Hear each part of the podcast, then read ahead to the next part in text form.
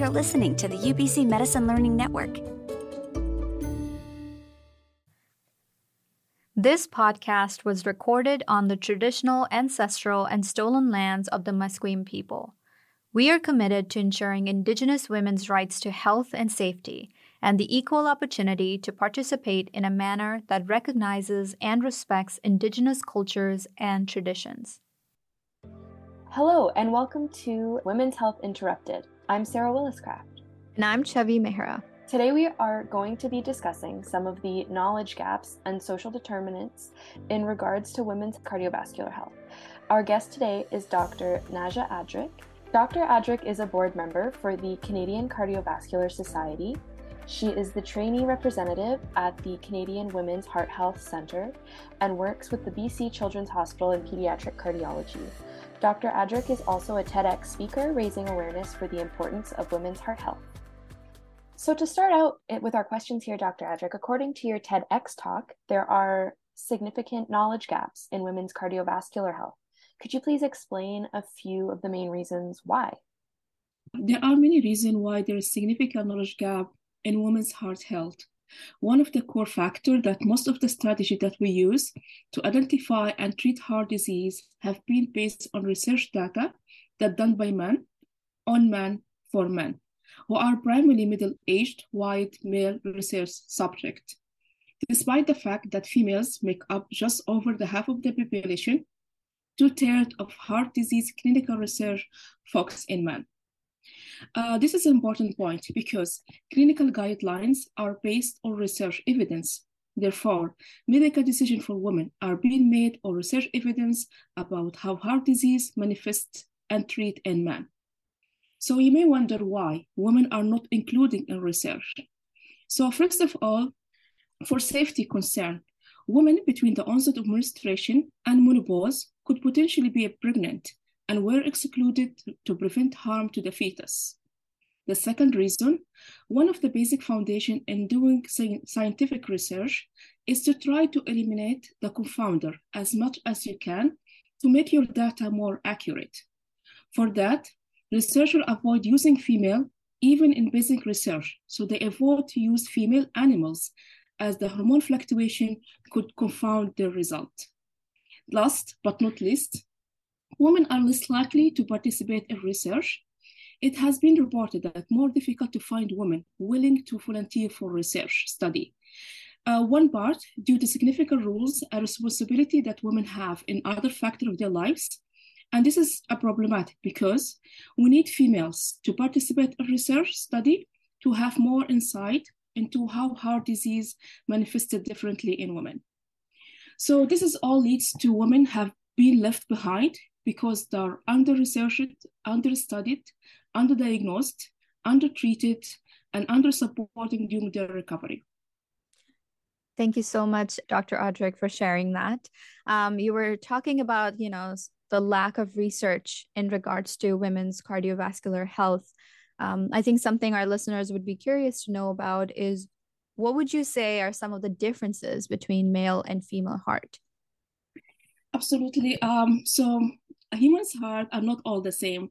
The male and female heart may look similar from outside, but in fact they are different. And here I'm not talking here about romance. Women's hearts uh, are smaller. They're about two thirds of the size of men's heart. Women's heart tend to beat faster. And the woman's coronary artery, which is the blood supply that feed the heart, are also smaller. Importantly, there are differences in the way how the plaque built up in the blood vessel causing coronary heart disease. For example, female fatty plaque erodes while the male one explodes, making it significant clot that cause typical Hollywood type of male heart attack with crushing chest pain, significant EKG changes, and elevated cardiac enzyme. So we as a doctor, we can see that, we taught how to recognize it, and we know how to treat it.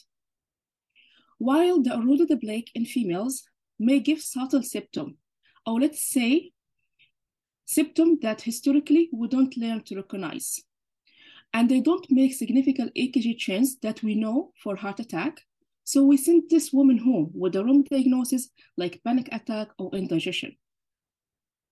As a result, women are seven times more likely to be sent home from ER while having a heart attack. As you heard from my TED talk, the early sign of heart attack are missed in 78% of women, especially if they are young or comes with less common symptom. And also, the way how the fatty plaque distribute in women is different in men. In women, we love to keep things tight and clean, so the plaque goes to small arteries and it away smoothly. While in men, they usually deposit focally, so we can see them when we do a regular angiogram. Lastly, women's hearts are affected by hormonal changes, as those experienced during pregnancy and menopause, with which adding additional risk factor for heart disease in women. Also, the causes of heart disease can be different for women compared to men. There are some diseases are more common in women, like uh, men, such as coronary artery disease, but there are many that are that either more happen more often in women, like SCAD, which is a tear in the heart blood vessel, or microvascular dysfunction, which is the lining of the small blood vessel of the heart cannot be expanded normally. Or there's particular uh, condition that only unique, uniquely happen to women, like peripartum cardiomyopathy, which is when the heart get weakened in the final months of pregnancy or shortly after the baby is delivered. Also, women are at a greater risk for heart disease more than men. So, in addition to the traditional uh, heart risk factor that women share with the men, like diabetes, there is a unique risk factor, like certain pregnancy complication, like premature birth, diabetes, or hypertension during pregnancy, and early menopause. To add to this, even the, the traditional risk factor like diabetes, their impact is much higher in women. Women living with diabetes are more at three times more likely to die from heart disease compared to men. So we talk about the symptom, risk factor, causes. Let's talk now about diagnosis and treatment. Diagnosis start by women recognizing their symptom that comes from their heart, which usually not happen as they are not aware or they put their family and other commitment first, so they delay seeking help. And women will also report delays in seeking help due to fear, embarrassment, living alone, or they don't want to bother anyone. And they may interrupt their sign as something else non urgent or just temporary. Then, when woman comes to the ER, although we're doing better now, still physician may look for other causes for a woman's symptom without first doing appropriate tests to rule out cardiac issue, especially if they are young or they don't have the typical sign of heart disease. So as a physician, we misdiagnose 50% of heart attack. And even if we do the, the traditional test for women for to diagnose their heart attack, those tests are work differently in women, and they could give us false results and delay access to healthcare for women. For example, the exercise stress test for cardiac output is far less sensitive for women compared to men, and even worse for younger women compared, compared to older women. Thank you so much, Dr. Adreak, for sharing the differences between the male and female hearts. In talking about or keeping the, these differences front and center, why do you think it's important uh, to document the various health factors like the risks of heart disease or symptoms of a heart attack.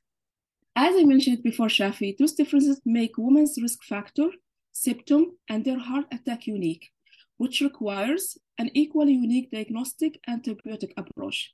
However, we investigate them and we treat women using the same guideline as we do for men.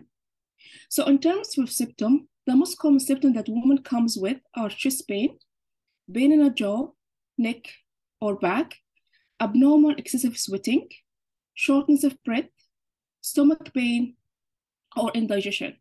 However, women are also more likely to experience additional symptoms, such as unusual weakness or fatigue, back, shoulder, or right arm pain, sleep disturbance, dizziness, or fast or irregular heartbeats. And this may happen with or without chest pain. Even with women complaining of chest pain, they might describe it differently, like feeling an ache or pressure. And this is make it hard to be taken seriously in busy and acute emergency setting.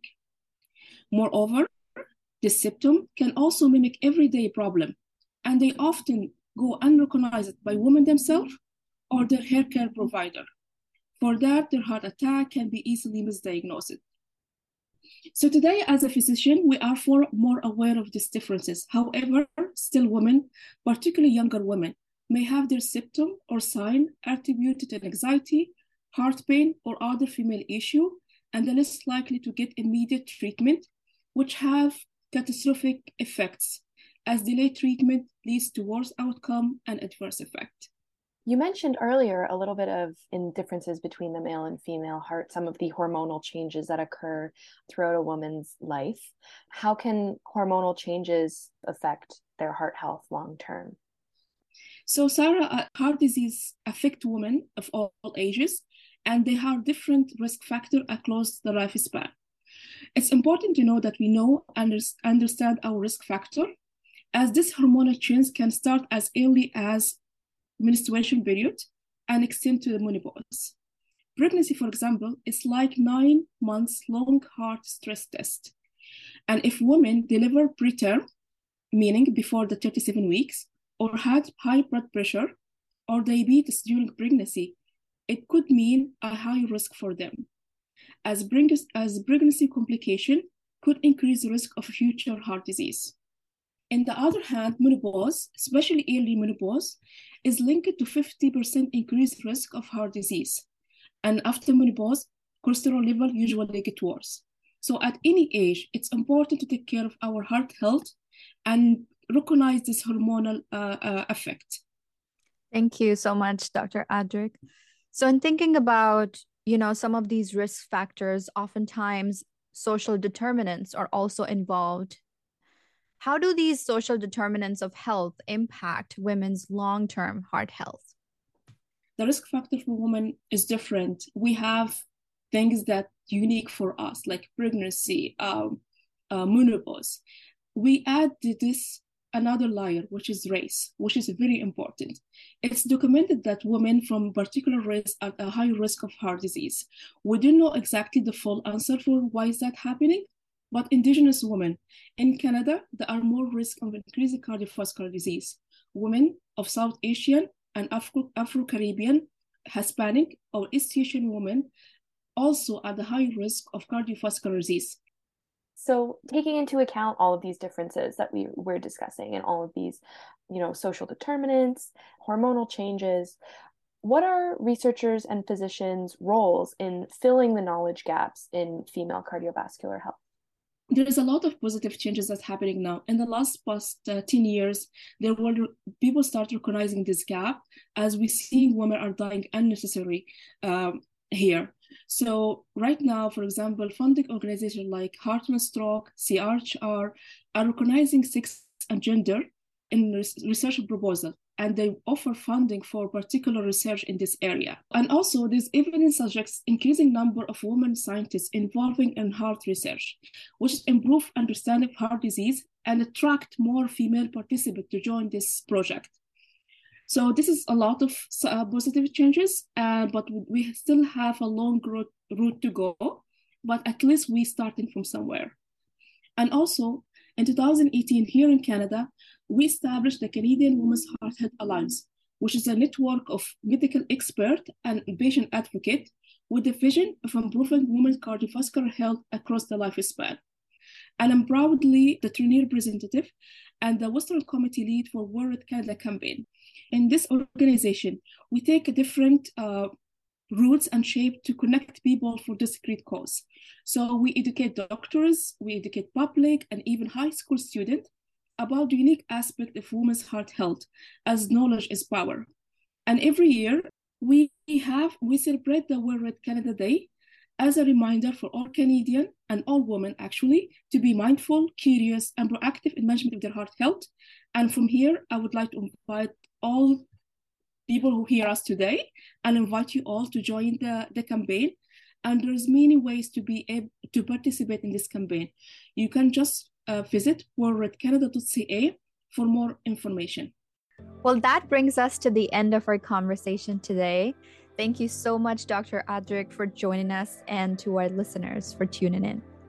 Thank you so much, uh, Chhavi and Sarah, for having me. I repeat my invitation to join the campaign and for women to put themselves first.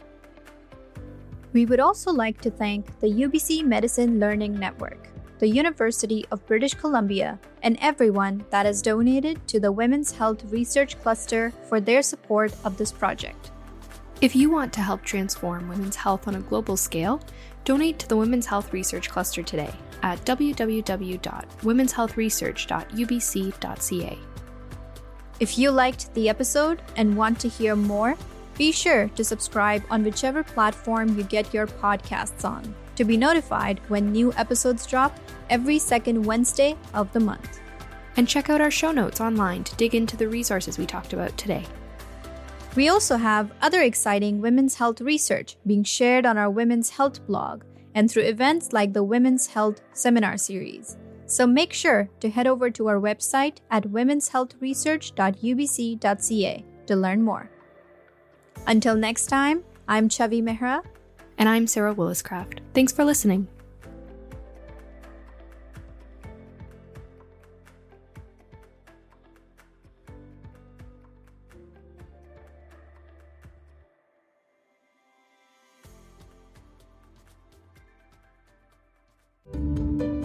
This has been a presentation of the UBC Medicine Learning Network.